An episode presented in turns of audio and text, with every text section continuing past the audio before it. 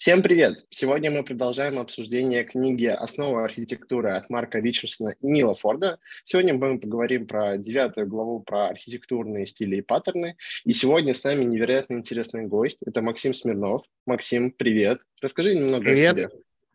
Угу, да, да, давай буквально пару слов. У меня а, большая корпоративная карьера. Я а, 8 лет работал а, руководителем департамента IT-архитектуры в Билайне поработал, ну, правда, поменьше а, на похожей должности в Банке России, работал во всяких других банках и телекомах.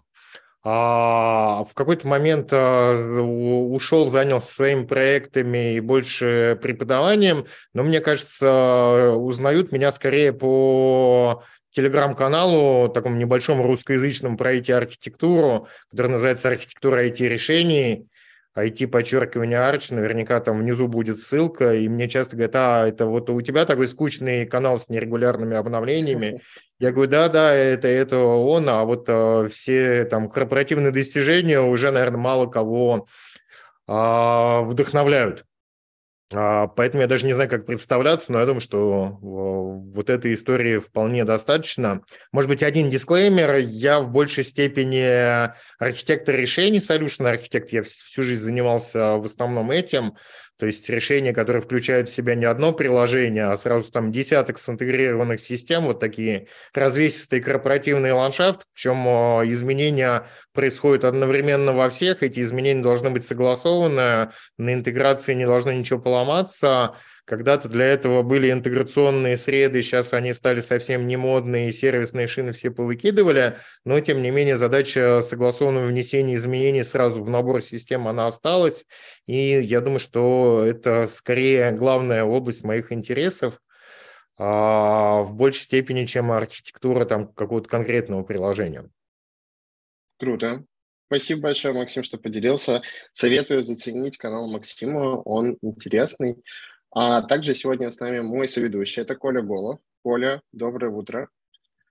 А, и прежде чем мы начнем, я предлагаю провести небольшой small talk для того, чтобы мы узнали Максима чуть поближе. Максим, поделись, пожалуйста, какие ты книги рекомендуешь для того, чтобы изучать архитектуру? Ну, вот а, в самом первом обсуждении, в обсуждении первой глав э, книжки, которую мы сегодня обсуждаем, а, уже двух, на мой взгляд, ключевых авторов а, по архитектуре назвали. Это Грегори Хоуп, а, это автор книжки про лифт, автор довольно старой уже книжки «Паттерны интеграции корпоративных информационных систем». Ну и, собственно, второй мой любимый автор – это Саймон Браун, тоже был назван, это автор C4 модели. А у него есть книжка с описанием C4 модели, но просто сейчас э, вообще стало модным не дописывать книжки. Вот мне очень нравится недописанная книжка Альберта Брандолини про Event Storming. Но она, по-моему, в состоянии дописана на 85%, существует уже лет 7, и, в общем, никого это не тревожит. Тоже нормальная ситуация. А про сегодняшних авторов, про их книжки, я думаю, что мы еще по ходу дела поговорим. Может быть, еще одного человека, еще одного Грега я бы назвал – есть э, такой человек Грег Янг, который, собственно говоря, придумал э, термин CQRS, э, Pattern Comment and Query Responsibility Segregation, и написал, ну, вообще говоря, всего одну, даже не книжку, а большую статью, там, страницы на 50, которая так и называется CQRS документ. Ну, вот э, интересная статья тем, что он там буквально все успел обсудить, начиная от э, того, как правильно организовывать э, пользовательский интерфейс и до, собственно говоря, паттернов построения распределенных информационных систем, как в части хранилищ данных, так и в части бизнес-логики. Mm. Очень а интересно. Ссылку мы тоже сделаем, а, обязательно будет э, под этим видео. Да, да, мы обязательно сегодня все ссылочки, которые будут упоминаться, соберем воедино и приложим как артефакт к записи видео. Максим, спасибо большое, что поделился. И еще один small talk. Uh, он такой более личный вопрос. Есть ли какие-то люди в IT, кто тебя вдохновляет или uh, на кого ты бы хотел быть похож? К какому идеалу ты стремишься?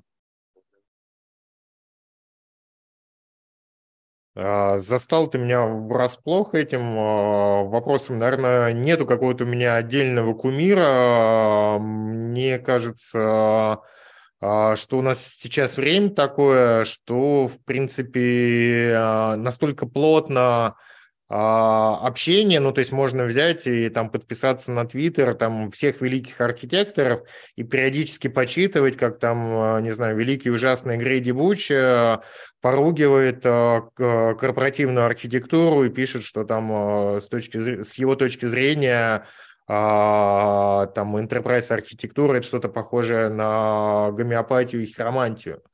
И, ну, вот как бы такая близость, она вот этой самой величия кумиров как-то не добавляет, то есть э, все стало ближе, плотнее, можно следить за большим количеством, в общем, крайне интересных экспертов и людей, которые что-то делают в нашей отрасли.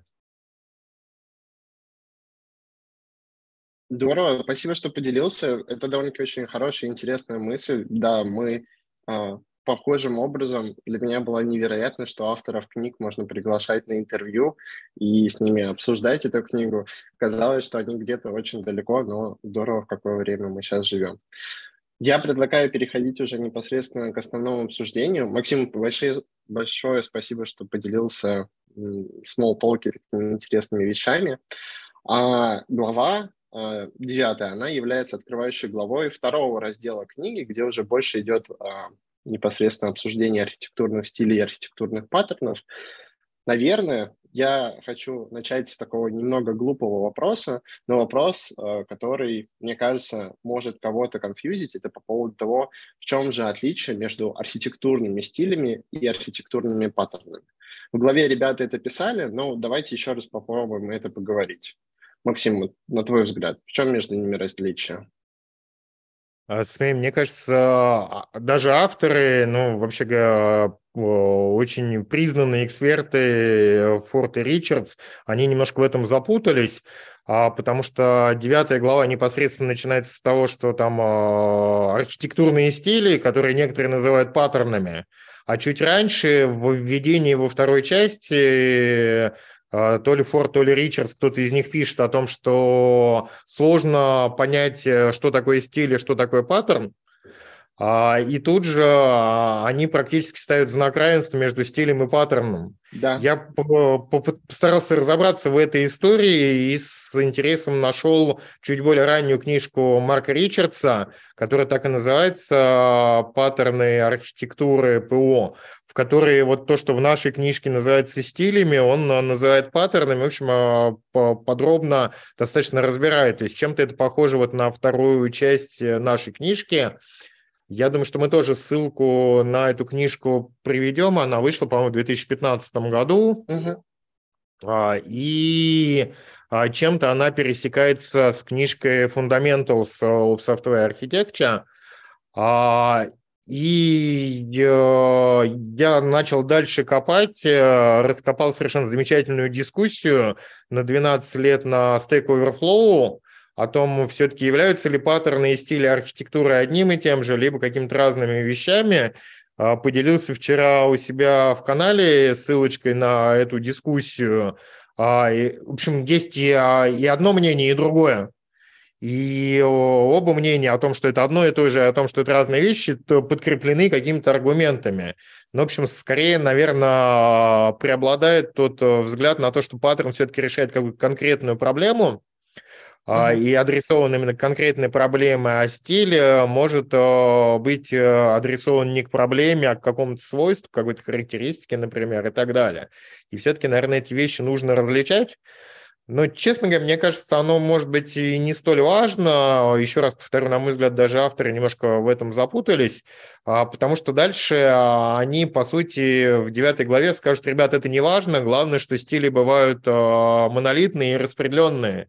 И, собственно говоря, основа девятой главы – это история о том, какой же стиль выбрать. Э, один из трех вариантов монолитного стиля или один из пяти э, вариантов распределенной архитектуры. Вот так вот мне показалось. Ну, я думаю, что это там дискуссия о том, есть ли разница или нет ли разницы между стилями и паттернами, она, в общем, а, ну, имеет какой-то там академический, может быть, интерес, но uh-huh. на, на практике, мне кажется, не столь принципиально. Вот так вот я, ну, вот считал начало этой главы, а, вот это какой-то разнобой между термином стиль и термином а, паттерн. Честно говоря, я когда вот со всем этим разбирался, постоянно вспоминал две концепции domain-driven дизайна, Uh-huh. Это единый или там все проникающий ubiquitous язык и ограниченные контексты. И вот мне всегда казалось, что это мы не, незаметно просто пересекаем границу контекста, и поэтому начинаем путаться. То, что там в одном контексте было стилем, вдруг становится паттерном. Э, и значит, мы вывалились из контекста, находимся уже где-то в соседнем контексте, и, в общем, запутаемся окончательно. Мне, мне, мне кажется, это не принципиально.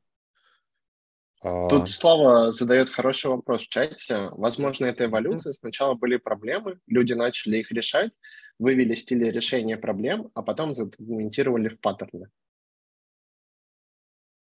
Да, вполне может быть так. А, может быть, это как бы некий этап жизненного цикла, это а, от проблемы к решению через там, стили, паттерны и так далее. А, по, по крайней мере, будет интересно эту тему подумать. Угу. Здорово. Мне очень понравилось, как мы сделали разграничение. Мне кажется, сейчас уже, да, всем стало, в принципе, более-менее понятно. Я предлагаю двигаться дальше по главе. Коль, да. да. Всем стало понятно, что ничего не понятно. А, ладно, стили и паттерны, а, ладно, убрали. А, дальше в главе идет а, концепция а, ну, стиля слэш паттерна а, Big Ball of Mud. Вот я не знаю, как его по-русски лучше сказать. Большой комок грязи? Mm-hmm. Хотя вообще в, в, на картинке там имеется в виду скорее, скорее всего клубок ниток, где все перепутано. Вот, собственно, вот, э, ну, условно говоря, это вводится как концепция приложения, где на самом деле все совсем связано, и говорить про стиль или, или паттерн нет смысла. Просто, ну, все совсем связано. Э, вот, собственно, вопрос к Максиму. То есть, э, как ты считаешь, вот этот big ball of mud, это то, к чему все приходит? А, если не следить за стилями, э, или оно имеет право на существование как самостоятельный стиль, с которого иногда стоит начинать? Хороший вопрос. А, мне кажется, Big Ball of Mud – это такая штука, которую никто специально не делает, которая сама получается. Чем-то это похоже на водопадную модель разработки, а, никто ее никому не рекомендовал, а, но оно вот само так вот почему-то получилось. И с а, большим комком грязи история какая-то похожая, его специально делать не надо, оно само получится, если не заняться архитектурой. При этом статья вот Брайана Фута и Йозефа Йодера «Большой комок грязи» А, она мега интересная, на мой взгляд. Она, в общем, тоже достаточно старенькая, это какие-то 90-е годы. Но, в принципе-то, авторы писали не о том, что так делать нехорошо. В общем, наверное, это и так более-менее очевидно, что когда у нас э, зависимости всего совсем э, нету какого-то там четко ограниченного набора абстракций, есть э, дублирование функционала и данных, э, что это нехорошо. Наверное, это и так понятно, а авторы это рассуждали о том, почему так получается, почему мы знаем, э, там, прочитали все умные книжки, знаем все там дизайн-паттерны, архитектур-паттерны, знаем, как делать правильно, а приходя на работу, все равно делаем неправильно. И, в общем, вот эта концепция большого комка грязи, насколько я помню статью, наверное, мы и на нее ссылку тоже приведем, отличная просто статья, замечательная. А, там проводится аналогия между вот такой вот системой и трущобами. То есть вот трущобы в градостроительстве, их же никто специально-то не придумывает, но просто людям где-то надо жить, э, завтра там дождик пойдет, э, поэтому надо еще то сделать крышу, а денег нету, зато есть рядом дешевая рабочая сила, попросил у соседа, тот кусок шифера притащил, как-то его там а, присобачили, и вроде работает. Вот а, когда мы работаем на работе, часто вот почему-то мы приходим и начинаем вот этот большой а, комок грязи делать, и с одной стороны нету ни денег, ни желания договориться о каких-то общих компонентах, а с другой стороны, постоянно есть давление со стороны заказчика, давление э, по срокам, давление по тому, что нужно на гора выдавать функционал. И вот эта погоня за функционалом, она, в общем, и приводит к тому, что мы там э, все делаем быстро, плохо, заклеиваем изолентой и так далее.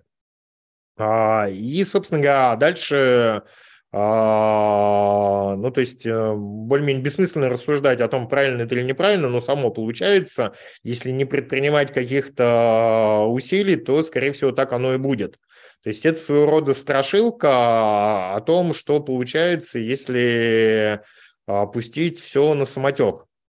А, ну, я думаю, что опыт каждого сводится к тому, что там э, эта страшилка, она, к сожалению, там забывается чаще, чем нам того бы хотелось. В какой-то момент система становится, ну, просто неприятной уже. Вот я тут в этот момент хотел бы для всех вот подчеркнуть такой момент, что, ну, я как преподаватель вот это дело очень часто видел у студентов, которым нужно там быстро программку делать, они вот там хлоп-хлоп-хлоп и слепят. Ну, нормальная ситуация. Но вот а, то, что сейчас Максим подчеркивает, что очень важно, что такая штука получается даже у серьезных людей, в серьезных организациях, с серьезными задачами. Видите, прозвучало заказчик, а, а все равно получается эта дрянь, как у студентов, которым программу напишу и забуду все, они не будут, больше не будут на нее смотреть.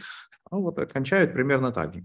А, в общем, да, действительно такая вещь. А, там немножко не хватило плохих историй, чем это может кончиться, но я думаю, тут, а, тут знаете, я думаю, если под конец у кого-нибудь будут истории про тем, как плохо, насколько плохо это, к каким плохим последствиям это привело, вы э, приходите, рассказывайте. А сейчас э, все-таки, как мне кажется, нам стоит перейти к тому, как хорошо. А, значит... А у меня еще на самом деле один вопрос по этому разделу, который возник вот прям сегодня утром. А, дело в том, что а, мы сейчас говорили именно когда ты уже внутри проекта. А что делать, когда ты вот приходишь на собеседование и общаешься с командой, с архитекторами? Как распознать, что у них вот этот большой кусок грязи? Есть какие-то вот красные флаги или еще что-нибудь? Максим, как ты считаешь? Я считаю, что, конечно, есть. Э, а, ну, я, наверное, здесь бы немножко высказался как архитектор. А, когда приходишь кому-то поговорить о какой-то неизвестной еще тебе системе и люди не рассказывают какую-то большую красивую идею, какую-то красивую метафору, ну, может быть, не очень красивую, но, по крайней мере, четкую, понятную.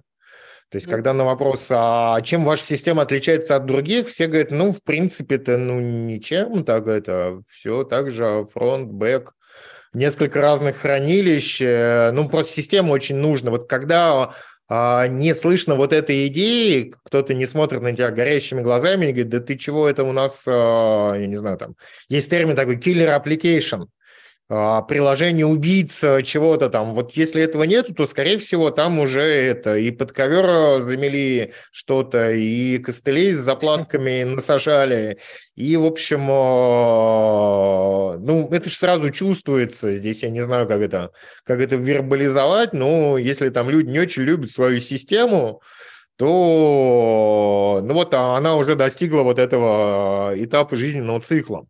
Хотя, честно говоря, мне кажется, что, к сожалению, ну вот как бы это а, закон возрастания энтропии его не победить, и все системы, они рано или поздно закончат а, большим комком грязи, если их только не будут э, очень быстро там рефакторить, модернизировать, uh-huh. либо заменять на новые. То есть, что мы никуда не денемся, что там э, трудоемкость снесения изменений, она все равно растет, технический долг накапливается, что всегда есть вот... Э, ну, то есть мы всегда же пытаемся немножко угадать на будущее и всегда ошибаемся, и за счет этого э, со временем системы они лучше не становятся. Это вот еще одно из заблуждений заказчика, что он пришел, принес новых фич, и от этого система стала лучше. Нет, система от этого стала хуже функционала у него получи, появилось больше, а система стала хуже. Потому что в предыдущий раз, когда мы вносили какие-то предыдущие изменения, никто не думал, что потом последуют вот такие вот. А, ну, еще раз повторю, это такой взгляд архитектора, может быть, немножко такой философский. А, Отсюда, это происходит не моментально, системы портятся годами, И, в общем, э, некоторые очень, очень много лет или даже, наверное, десятилетий ухитряются существовать и продолжать работать, не рассыпаются.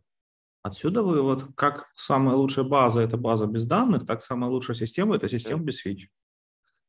А, я думаю, что как раз это вот в этом смысле а, не прекращающаяся любовь к микросервисной архитектуре, она состоит в том, что а, теперь понятно, какой компонент можно отстрелить, как бы выбросить из системы, в тот самый момент, когда он набрал там большой технический долг. Если мы можем это локально выкинуть, какой-то микросервис, переписать его заново, а если вот есть такой вот э, слабо связанный с остальной частью системы компонент, который можно заново переделать э, и скинуть его как бы с поезда вместе там, ну, либо с техдолгом, либо с какими-то устаревшими технологиями, которые э, внутри него лежат, с устаревшим там, я не знаю, а, каким-нибудь рантаймом, в котором он запущен, то и хорошо.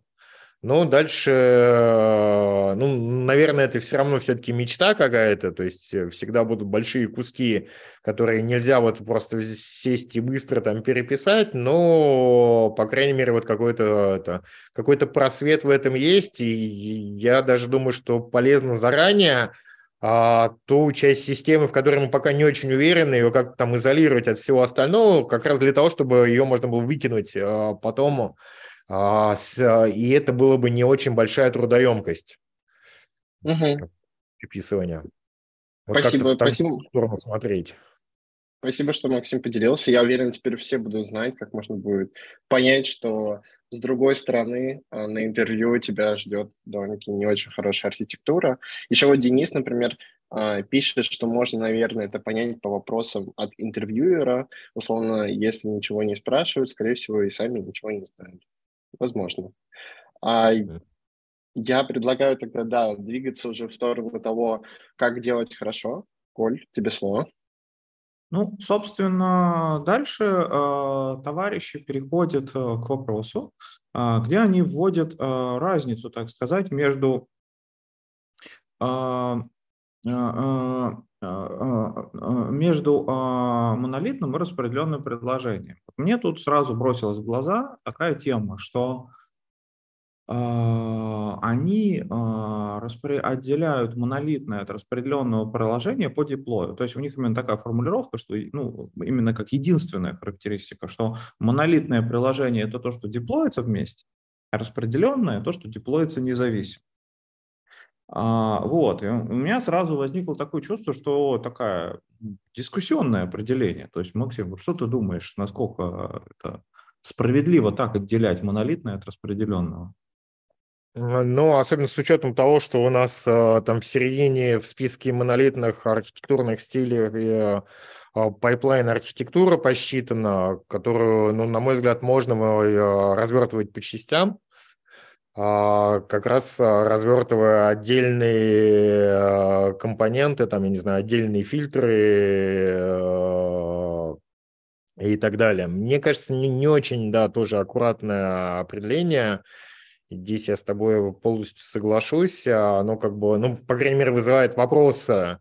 То есть понятно, что, наверное, одно из преимуществ э, распределенной архитектуры то, что действительно ее можно развертывать э, частями. Причем даже можно разделять понятия релиз и деплой. А, то есть э, выкатывать какой-то компонент заранее, а потом, используя какие-нибудь механизмы типа сине-зеленого развертывания, переключать боевую нагрузку не в момент, не сразу же после того, как мы э, выкатили а, какую-то новую версию компонента, допустим, в боевую среду, а через какое-то время, как это синхронизировать там с какими-то другими событиями, например, там, я не знаю, там, первого числа месяца переключать э, рычажок и давать нагрузку. Но мне кажется, это далеко не единственная, раз... не единственная возможность, которая дает распределенная архитектура, но опять-таки там изоляция сбоев на... или там независимое масштабирование а, отдельных компонентов, это не менее важные характеристики распределенных архитектур. То есть, когда мы можем не масштабировать систему целиком, а поднять несколько экземпляров какого-то одного небольшого компонента – это ну, намного более экономная история в части масштабирования, чем мы там масштабировали бы систему целиком. Или когда мы какой-то сервис можем а, запихнуть под а, а, инструмент под механизм, который называется Breaker, под а, своего рода предохранитель, а, который будет срабатывать при недоступности этого там сервиса или в тот момент, когда этот сервис начинает немножко подтупливать и время отклика у него там становится большим. А, ну и на самом деле там преимущество распределен, разница между там, распределенными и нераспределенными архитектурами, их можно, наверное, очень долго перечислять. Не знаю, почему авторы выбрали именно как бы возможность там а, независимого деплоя частей. А, более того, ну, наверное, там какие-то вещи, несмотря на то, что их можно там развертывать по частям, они не дают там преимуществ распределенных архитектурных стилей. В общем, тоже у меня какие-то вопросы возникли в этой теме. Ну да, потому что когда мы говорим про монолит, как минимум у него отдельно бэк и отдельно фронт. Да, сейчас Григорий, да, и, и поэтому а, тут у меня скорее вопрос, а, как бы, а, как ты думаешь, что они хотели этим сказать? Но я сейчас чувствую, мы у нас целых две руки, поэтому ну, начнем. Mm-hmm. Денис, Григорий, кто первый? Денис, тебе слово. Да, добрый день. Мне вообще, Привет. честно сказать, не очень понравилось их вот это разделение по Э, распределенное, нераспределенное. Потому что, ну, если с такой точки зрения подходить, то все распределенные архитектуры будут очень между собой похожи. Они в той или иной как бы инкарнации сводятся к микросервисам. Вот про пайплайн я там в чате написал.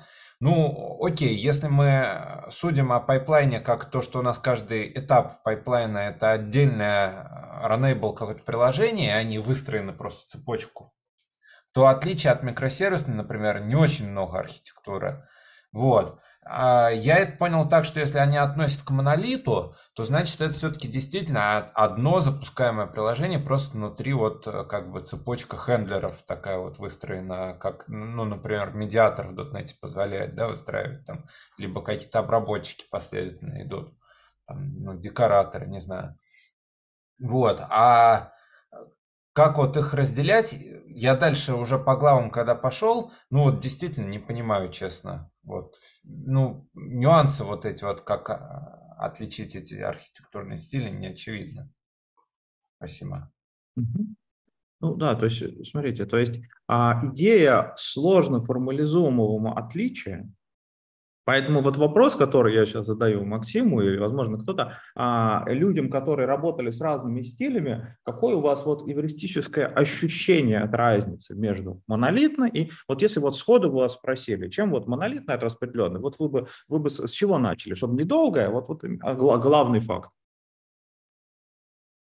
Я вот, например, э, я работал в Одноклассниках, и я вспоминаю отличный доклад Олега Настафьева о том, что э, в Одноклассниках архитектура такая, что просто все запихнули в монолит. То есть там и база данных в монолите, и кэш в монолите.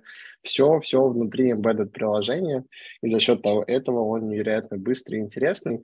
Возможно, монолит — это вот э, про какие-то интересные, нестандартные решения, которые сейчас никому не подходят уже.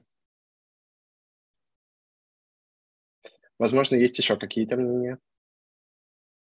А, а я хочу сделать немножко шаг назад. А, мне просто пришла по ходу в голову мысль, почему все-таки авторы прицепились так к развертыванию. Ведь бывают ситуации, когда у нас а, приложение состоит из большого количества разных а, процессов или сервисов, но ну, процессов в терминах операционки, то есть э, отдельно запускаемых а, каких-то компонентов, отдельно исполняемых как отдельные процессы.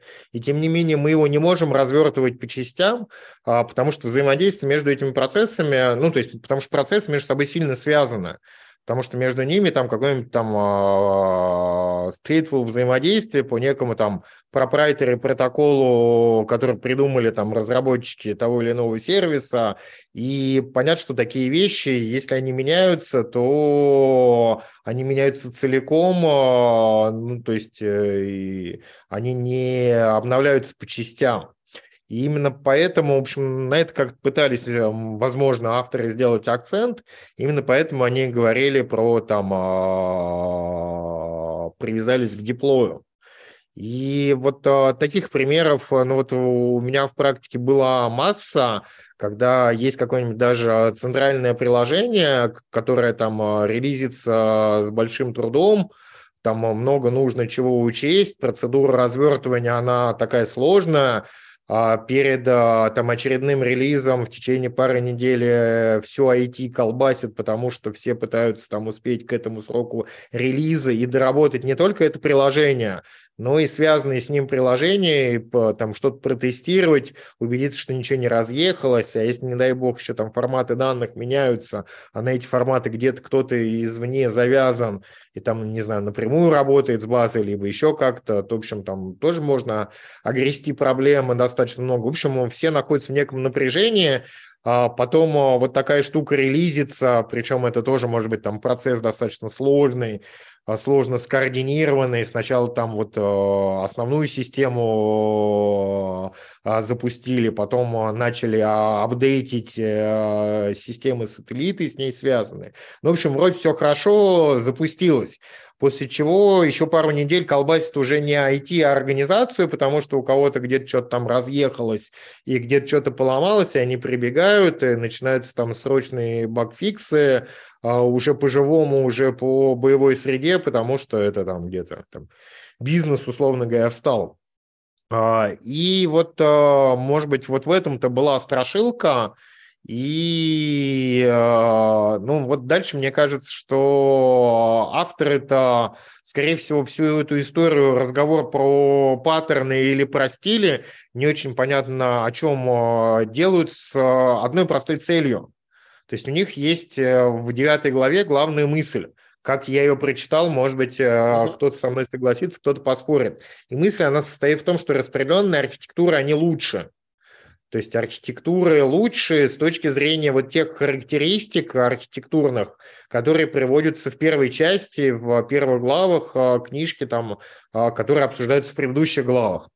Но главная мысль девятой главы, что вот а, это качество вот этих архитектурных характеристик, это не что-то бесплатное, а, а это вещь, которая будет стоить достаточно дорого, и дальше остальная часть э, девятой главы – это опять-таки страшилки о том, как э, сложно и плохо и рискованно работать с распределенными информационными системами, и там дальше приводится некий список а, аргументов, почему это так. Там начинается с восьми заблуждений, распределенного компьютинга, и дальше еще там авторы свои добрасывают, пугают нас там распределенными транзакциями э, и всякими подобными вещами.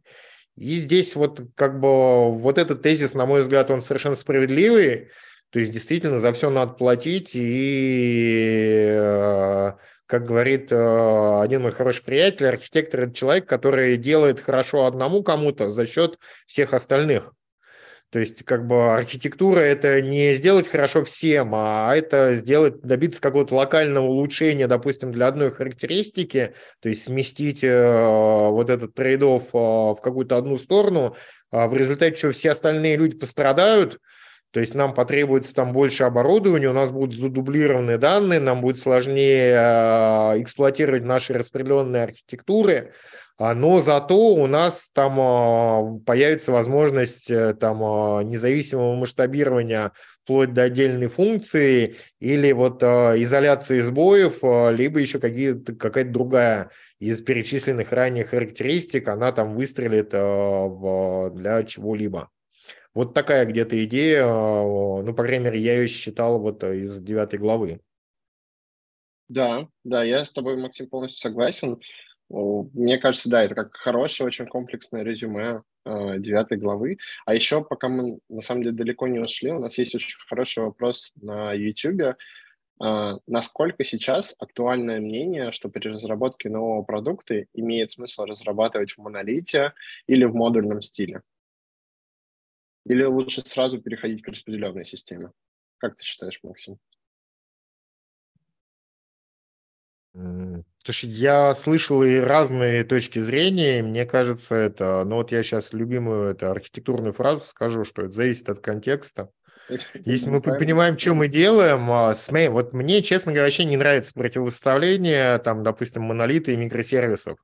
Распределенных архитектур и нераспределенных архитектур. И мне кажется, что, ну, опять-таки, Форд и Ричардс, они немножко упростили ситуацию, а, они э, предложили нам выбрать э, какой-то архитектурный стиль, а при этом, ну вот насколько я помню книжку, может быть, я где-то что-то пропустил, в книжке нигде не говорится о том, что можно выбрать сразу несколько стилей и сделать такой фьюжн, сделать э, некий микс. Но вот совершенно точно у Марка Ричардса в его лекциях на YouTube архитектура, которая там по понедельникам, это в какой-то там из в, какой, в каком-то из ролики он рассматривает так называемые гибридные архитектуры, и рассуждает о том, что будет, если там скрестить э, разные архитектурные стили. А, то есть, в общем, э, за границами книжки оказывается, что можно. Может быть, из-за того, что книжка, вот то, что называется словом fundamentals, то есть как бы основы, базы, вот как uh-huh. бы это. В первом классе так делать нельзя, миксовать архитектурный стиль не рекомендуется, а во втором уже можно будет, потому что как бы уже, уже большие. Угу. Да, мне показалось, что вот так вот, а, ну, еще раз повторю, как бы мою мысль, что на самом деле, ну, никто же не заставляет там брать все приложение, писать микросервисной архитектуре. Можно взять всего там один а, обработчик одного HTTP гета, вынести его в отдельный компонент, а, положить туда, я не знаю, какой-нибудь под него там Elasticsearch условный и реализовать отличное там масштабирование функции чтения каких-нибудь, я не знаю, там а, данных, я не знаю, там, ну, давайте представим, что у нас есть какой-нибудь бонусный баланс у наших клиентов, и он а, перерасчитывается раз в месяц, начисляются эти бонусы. Понятно, что первого числа этого месяца все побегут а, смотреть, сколько им бонусов насчитали за предыдущий месяц. И вынести вот этот, ну, по сути, один HTTP get в отдельный компонент, по-моему, это вполне такое нормальное, обоснованное упражнение. Для этого не нужно всю систему переписывать в микросервисном стиле. Достаточно вот взять и вот этот обработчик просто взять и вытащить, а все остальное пусть живет, как живет. А, а, ну вот а, так, у нас рука появилась, кстати.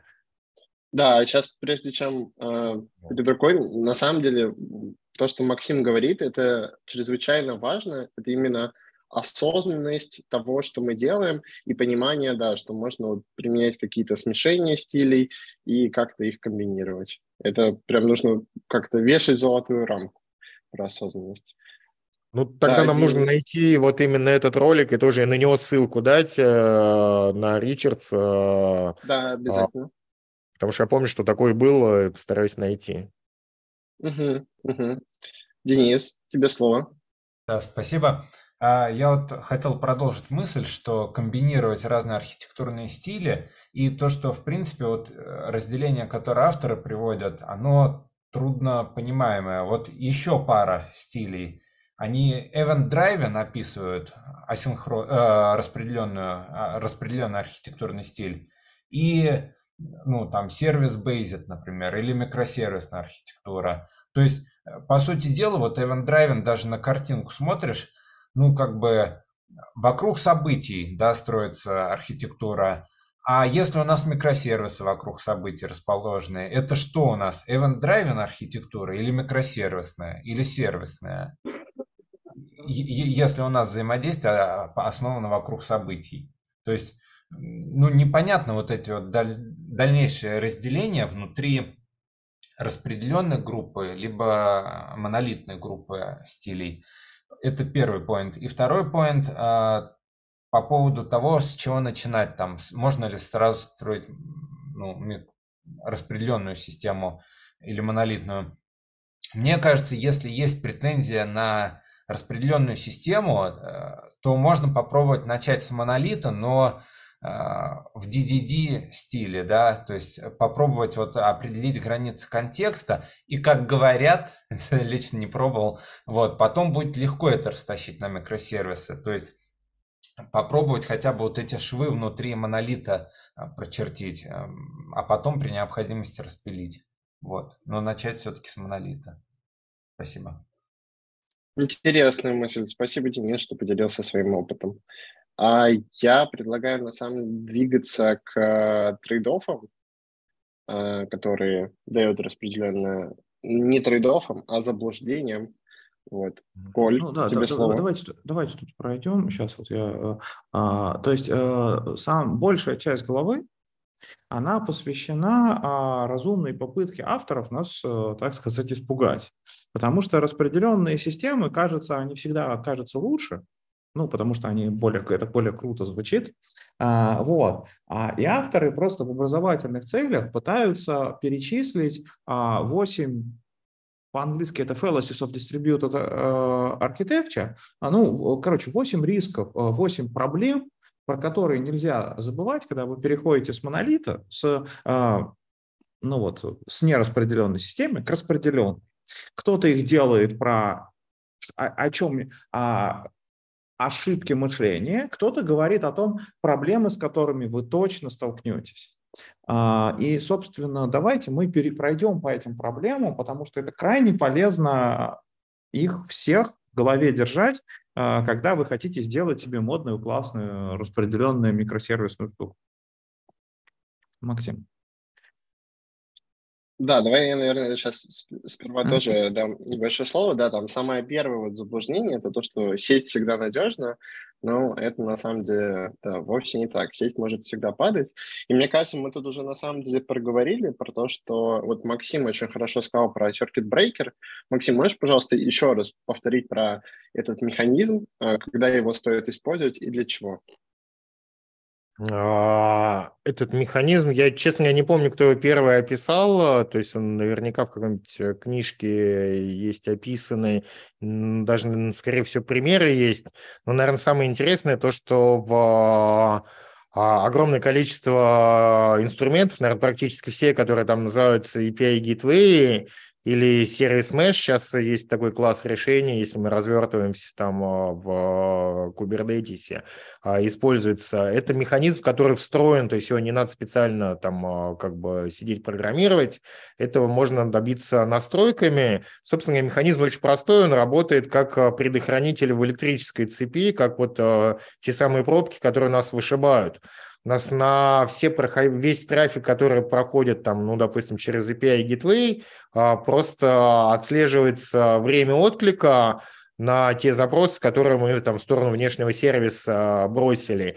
И если время отклика оно начинает превышать какое-то заранее заданное в конфигурациях а, значения, то у нас срабатывает вот этот самый предохранитель и запускается правило другой маршрутизации вот этих самых запросов. То есть следующий запрос уже, допустим, пойдет на другой экземпляр того же самого сервиса, а тот, который у нас там начало подтормаживать, э, его а, трафик будет обходить стороной. А, Еще раз повторю, что самое а, как бы интересное в этой истории, то, что совершенно ничего не надо делать. Но если взять там какой-нибудь Nginx, а, там очень простая настройка позволяет это сделать. Но благодаря этому мы как бы нашу систему делаем в двух режимах. В режиме, когда какой-то внешний сервис доступен, и в режиме, когда внешний сервис недоступен.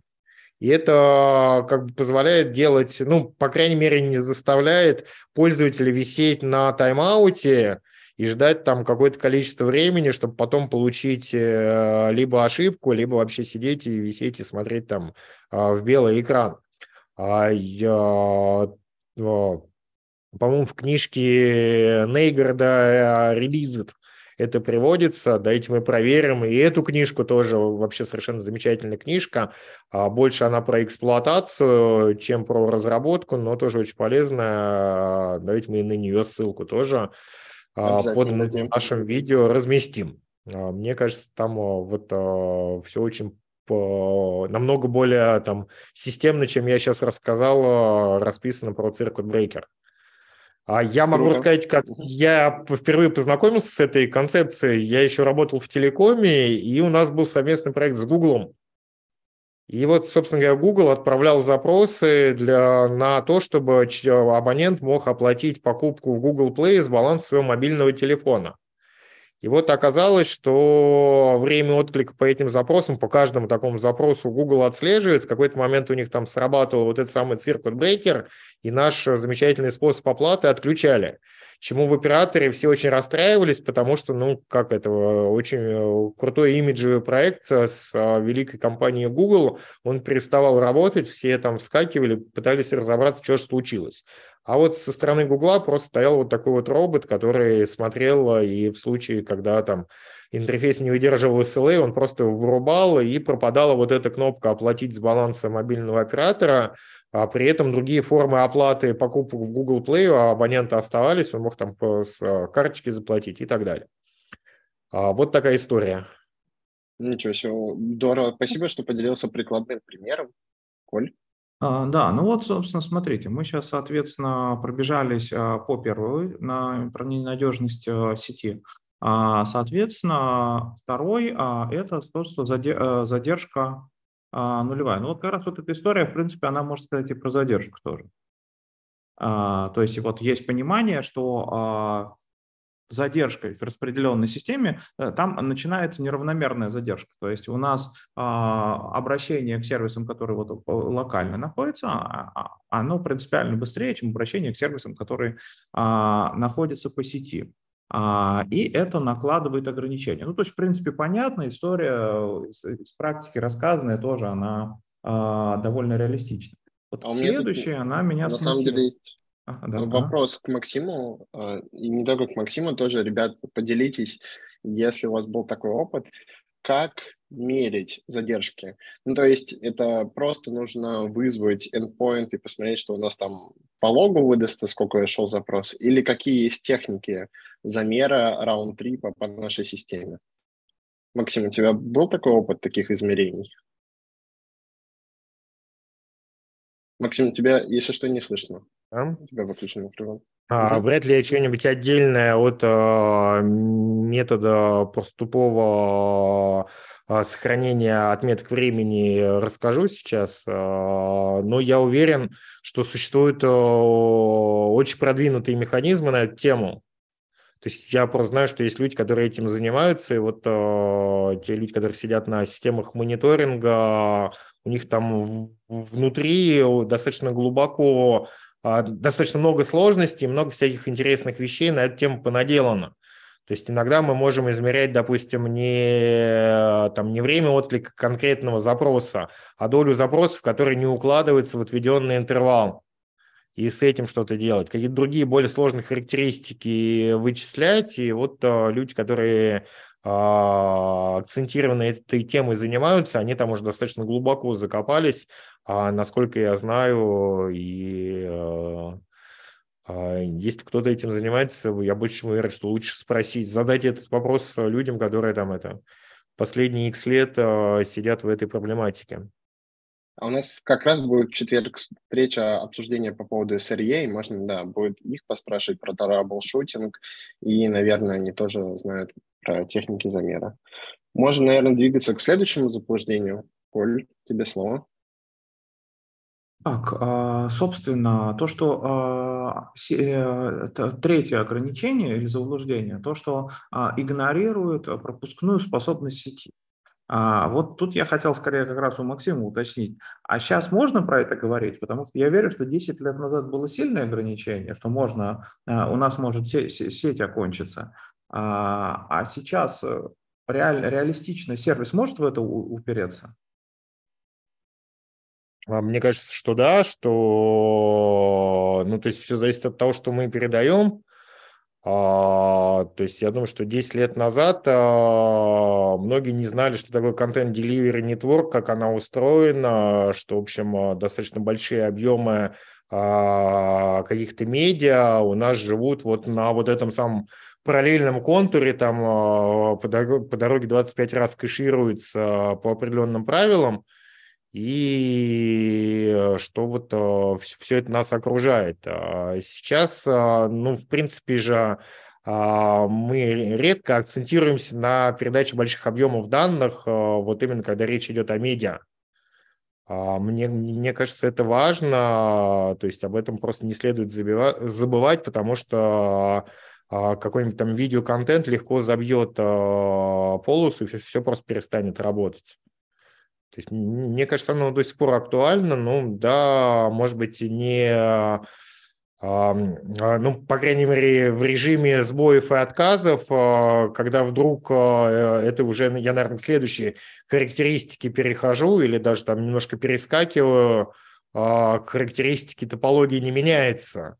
Uh-huh. То есть у нас вообще сети же, они достаточно сложно устроены. У нас может быть э, там request улететь одним маршрутом, а response, условно говоря, прийти другим маршрутом и может э, произве, произ, э, произойти переключение сети вот в таком вот э, бесшовном режиме, так что мы этого не заметим. То есть мы никогда не знаем, когда что-то там с мобильного телефона отправляем. А вообще сейчас у нас под, под телефоном лежит Wi-Fi или LTE. Мы, мы же об этом не задумываемся. Для нас это, ну, как бы вроде бы не важно.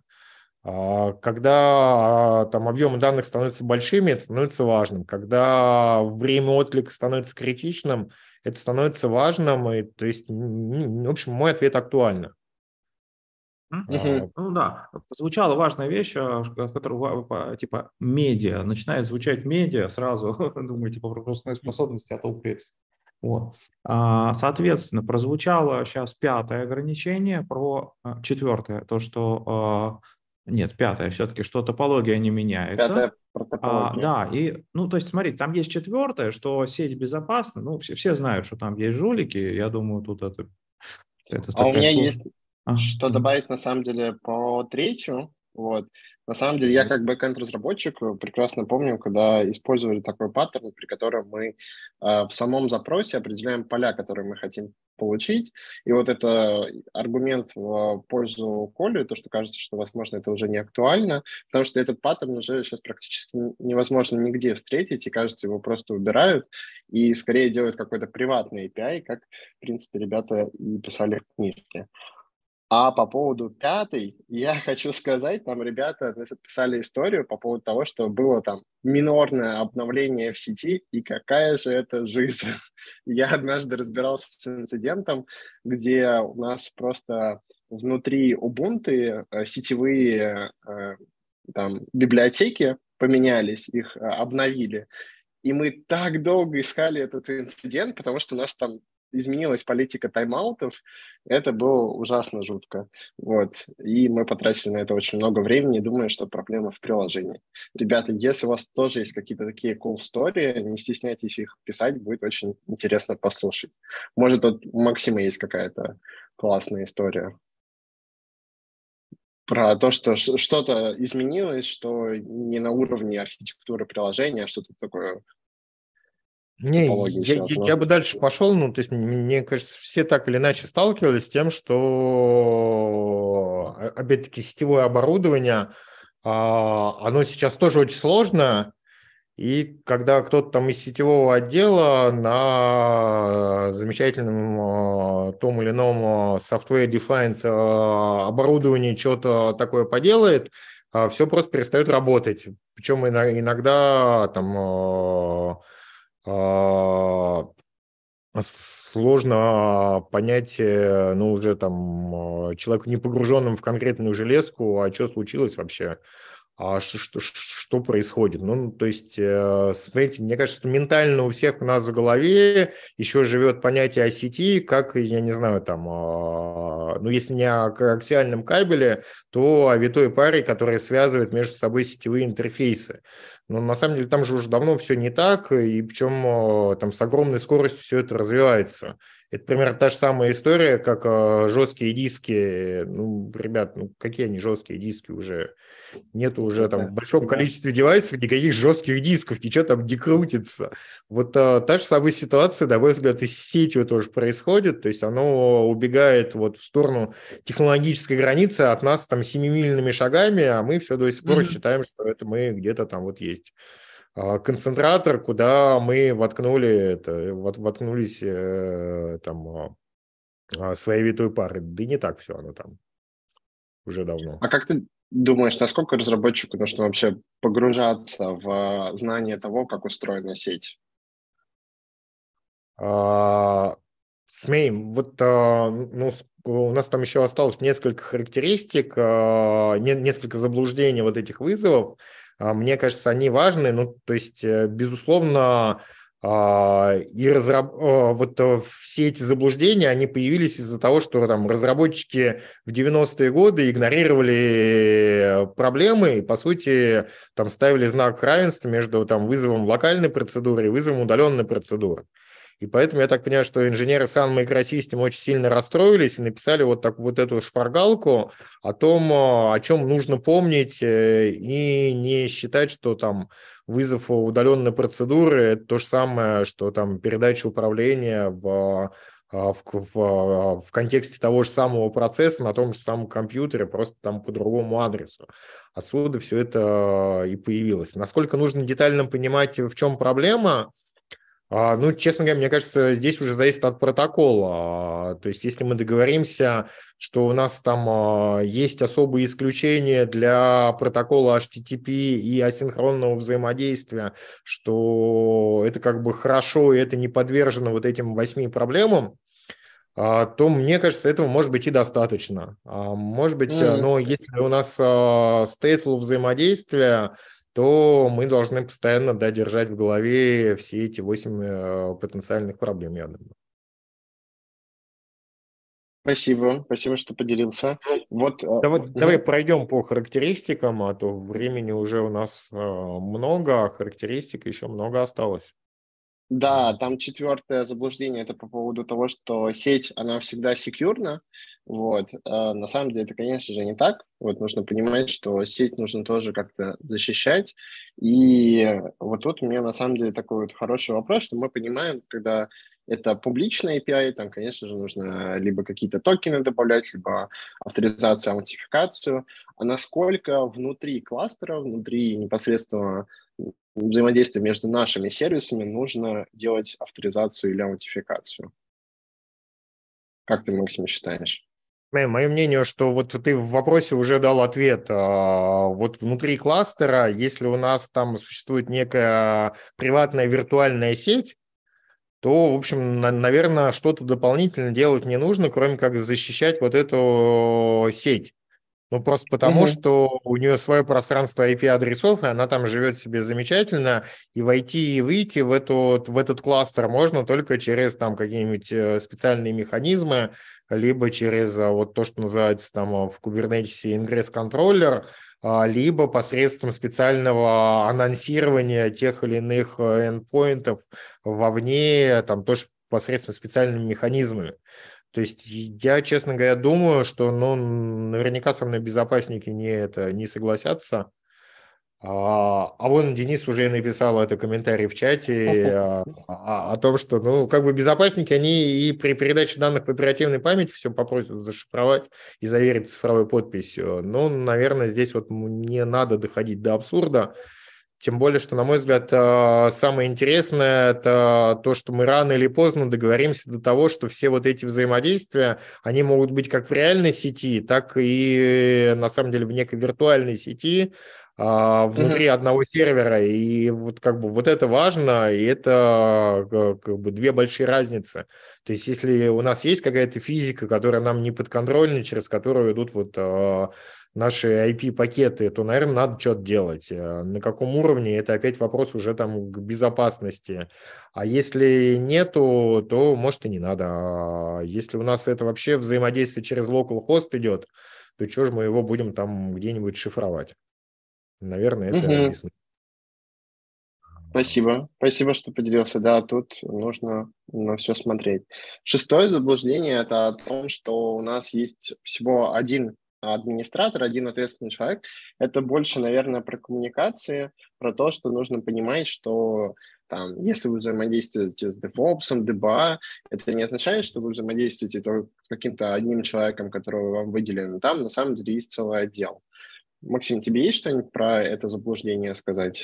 А, мне кажется, оно вот как бы трансформировалось наибольшим образом среди, по сравнению с остальными э, заблуждениями.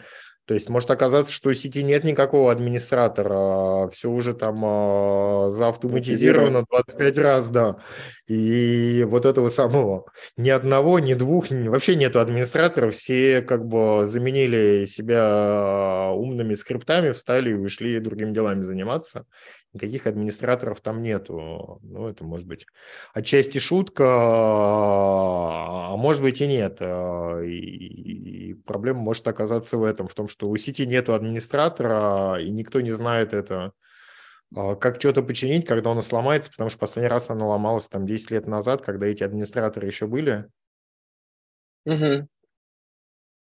Да, спасибо. Спасибо, что поделился. Седьмое заблуждение по поводу того, что вообще весь транспорт, вся инфраструктура, она как будто бы ничего не стоит, она бесплатная. Это, конечно же, совершенно не так. Это все нужно обслуживать, все имеет какую-то свою цену. Очень хороший пример приводил Мартин Клепман в своей книжке в самом начале. Он рассказывал, как, например, выходят очень быстро диски из строя, какой у них вообще жизненный цикл, как часто, например, в одном дата-центре они могут меняться. Максим, тебе есть что сказать по этому заблуждению? Ну, мне кажется, здесь все очевидно. Дальше просто вопрос сравнения цен тех или иных решений. Он э, всегда встает. Э, то есть, с одной стороны, вроде бы у нас э, все со страшной силой дешевеет, но с другой стороны меняются настолько архитектуры, там то же самое дублирование данных – оно сейчас настолько там а, растет, а, что, в общем, иногда мы, в общем, и достаточно часто там в стоимость а, оборудования тоже можем уткнуться, и с этим тоже ничего не сделаешь. Угу. Не, не хочу здесь э, какую-то долгую историю рассказывать, э, ну, то есть, э, к счастью, на мой взгляд, уходят времена, когда там люди хотели строить специальные отдельные сети для взаимодействия там в геораспределенных системах. Я с таким столкнулся, но мне кажется, чем дальше, тем этого становится все меньше и меньше, и уже как бы специальные сети, чтобы связать два цода, а, ну это там скорее редкость, э, чем правило. Угу.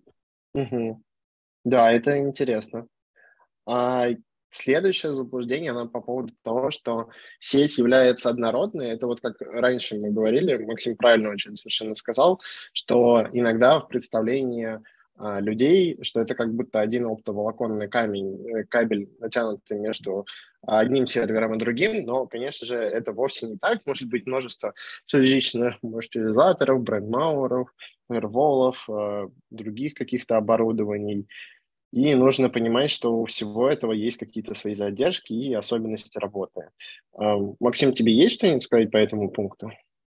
А, да нет, наверное, это вот завершающее из этого длинного списка страшилок, которые от инженеров, как бы сановских, попало в книжку. Там есть еще три страшилки непосредственно от авторов. Это распределенное логирование, распределенные транзакции и а, версионирования, что, в общем, да и лучше к ним перейдем.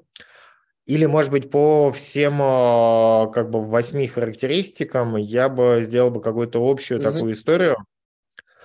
А, то есть, на мой взгляд, эти страшилки, они совершенно оправданные, осознанные и так далее, когда клиент и сервер у нас находятся действительно физически на разных а, серверах, и между ними лежит какая-то там сеть, э, там плейны интернет проложены. Но мы же, чем а, дальше развиваются технологии, тем больше попадаем в а, архитектуры, когда у нас, допустим, два сервиса запускаются на одном компьютере и развертываются там в, в одним подом в рамках кубернетиса.